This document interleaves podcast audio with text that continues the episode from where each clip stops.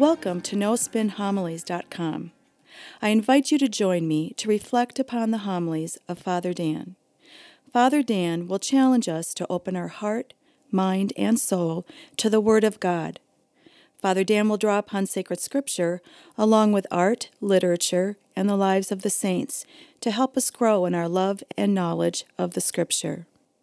In doing so, we can become the living Word of God in this world. Now it is my pleasure to present to you No Spin Homilies.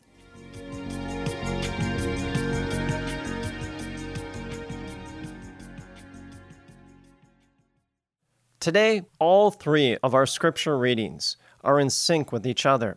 Typically, one or two scripture readings every weekend give us a great message. But in this case, all three are in sync. All three give us a great message, a unified message. And that is this: how we deal with suffering, how we deal with struggles or hardship in life. Now, we all know life is not always going to be bliss. It's not always going to be complete happiness. We are going to face struggles and suffering and hardships from time to time. No one is immune from that. The question is, how do we deal with them? Now, what I am always fascinated by are advertisements, whether it's for T Vs or microwaves or for food or for cars, homes, whatever it is. The advertisement is always pressured us that if we buy this product, whatever it is, we'll immediately be happy. It'll be a source of joy for us.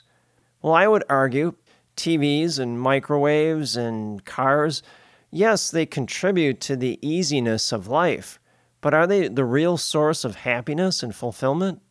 I would say absolutely not. Now, we know how to live with joy in our life. That's easy. But the struggle is when we encounter suffering, hardships, challenges in our life. How do we deal with them? Well, go to the first reading.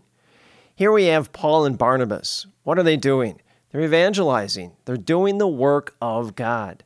That's great, and they're very successful at it. They're evangelizing. They're preaching the Word of God. People are accepting the faith, being baptized, and growing in the knowledge of their faith. That's perfect. It's beautiful. And yet there are some people that are against Paul and Barnabas, some people that don't like them and don't like what they're doing. So what's the first thing that they do? They spread rumors and lies about them. If that's not worse enough, essentially they physically harm Paul and Barnabas, and they throw them literally out of town. Now notice what happens. It says, they shook the dust from their feet to protest against them and went to Iconium. The disciples were filled with joy in the Holy Spirit. Well, Paul and Barnabas, they weren't disappointed. They weren't angry or frustrated. They didn't give up.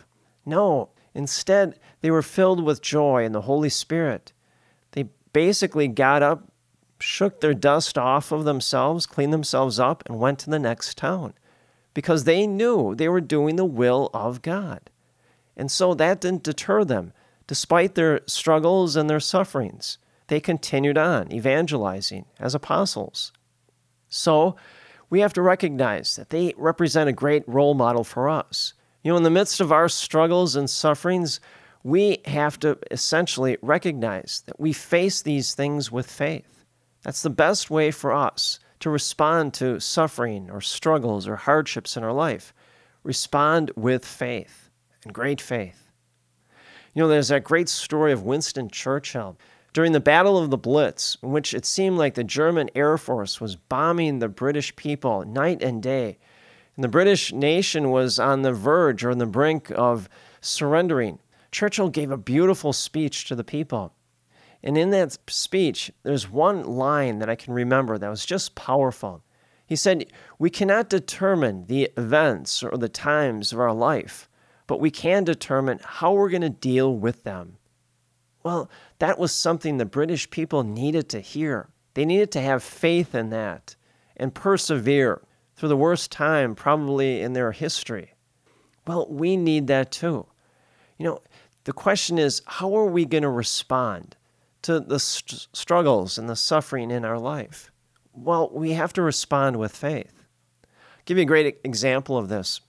When I was in Pewaukee, in a parish there, I got to know many of the families like I do for all of my parishes. Well, I made friends with one family, and it was a very young family. The husband's name was Tom, the wife's name and mother's name was Peggy, and they had three little children. Well, Tom was on the pastoral council of the church, and he volunteered a lot on behalf of the church. Peggy did the same thing. Every morning, she brought the kids to the parish school, and then she would immediately go to daily mass. She also volunteered to become a catechist to teach in faith formation. So this family was very much involved. They lived out their faith to a great extent. Well, one day, Peggy came down, it seemed like the flu, and it was a hard flu on her, to the extent that Tom, her husband, had to take her to the hospital. And as soon as she was at the hospital, her condition rapidly deteriorated, to the extent that her blood pressure and her heart rate and her breathing were really in dire straits, to the extent that she slipped into a coma. And she had to be put on a ventilator in order for her to breathe and to live. Now, throughout this whole time, the doctors could not understand her condition and why it was so severe. And yet, through a battery of different tests, they found out that she had an infection in her blood.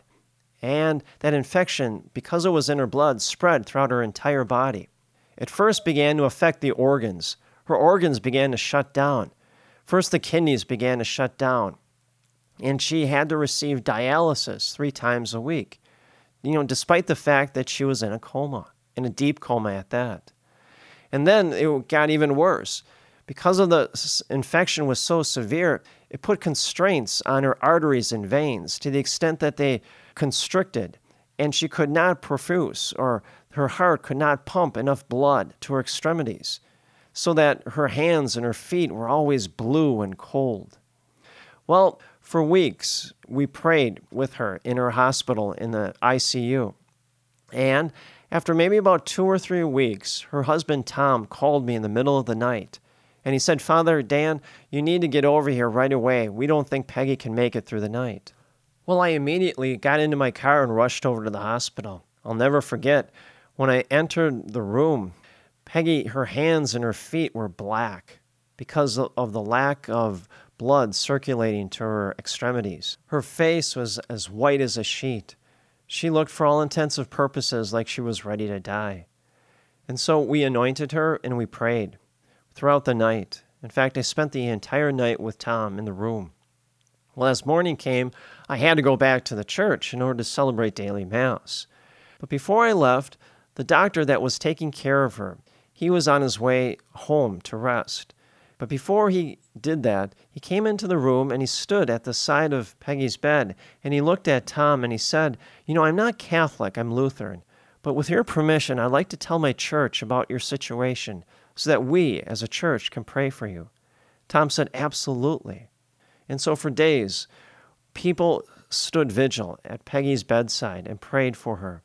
Now her condition was stable, you could say, and after a few days, her heart rate and her blood pressure began to become better. And after about a week or two, she was taken off the ventilator. She was able to breathe on her own. Well, it seemed like the antibiotics were helping. It seemed like Peggy had turned the corner, but not yet. As soon as she was strong enough, she had to go into an operation. The doctors had to amputate the, all of her fingers, one of her feet, and the other foot, they had to take half of it off. Because of the poor circulation, the tissue has simply died. And so Peggy's road to recovery would be extremely painful, long, and suffering. And yet she endured it. She responded by faith. Now, after about three weeks, Peggy was ready to transfer to a nursing home where she had to begin rehabilitation. She had to literally learn how to hold a fork and a spoon in her hand, how to dress herself, bathe herself. So she had to learn all those things, especially how to walk. And I wanted to get there the day in which she transferred to wish her well. And as soon as I got into the room, she had a huge smile on her face. Now, if there's anyone that should be bitter, angry, disappointed, depressed, it should be Peggy, but she wasn't. Just the opposite. She responded with faith. She had a huge smile on her face, and she said to me, She said, "You know, I feel incredibly grateful for the gift that God has given me. He gave me a, the gift of life, And throughout this whole ordeal, she said, now I appreciate that gift of life now more than ever, that God gave me a second chance. She said, for all intents and purposes, the doctors wrote me off. I was pretty much dead, but God restored me to life. And I have a beautiful husband and a beautiful children and family. And she said, better yet, I have my faith. And I know that God is with me and that he has a special special job for me to do in this world. I just don't know what it is. Well, it took her an entire year to recover from her surgeries and from her illness to where she finally was able to go home to be with her family. And a year later, she became a counselor, and she counseled people, specifically who were people that experienced amputations. For one reason or another, whether it was health concerns or accidents, people who experienced or had amputations, she went and she counseled them and she helped them to ever ease, ever so slightly, their suffering, to ease their pain and their hardship that they endured from those amputations, because she experienced the exact same thing herself. And that was a special gift, the special job that God wanted her to do. And see, that's how we respond to suffering and struggles in life, with faith. Now, if you go to the second reading from Revelation, Revelation specifically said, it says, the Lamb who has entered the throne will wipe away every tear from our eyes. Well, that's what God does. In the very midst of our suffering, he is there. He doesn't abandon us. No, he's there to comfort us, to ever so slightly take away and ease our pain and our struggle. Go to the gospel. Jesus, again, tells us that he is the good shepherd. He specifically says, my sheep hear my voice. I know them and they follow me, and no one can take them out of my hand. Well, that's powerful when you think about that. You know, the Lord is always with us. Even in the midst of our suffering, he never abandons us.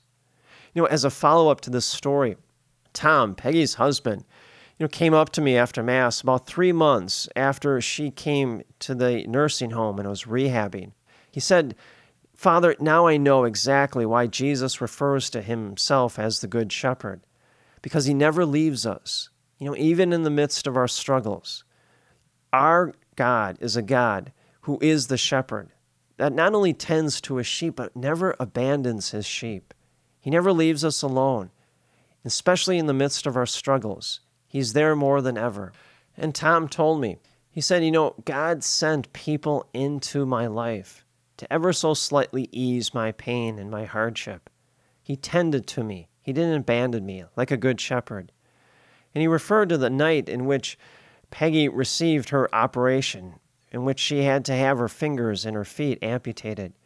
He said after the surgery, the surgeon came and spent an entire hour with him, explaining the operation, about his concern, not only for Peggy, but for Tom himself.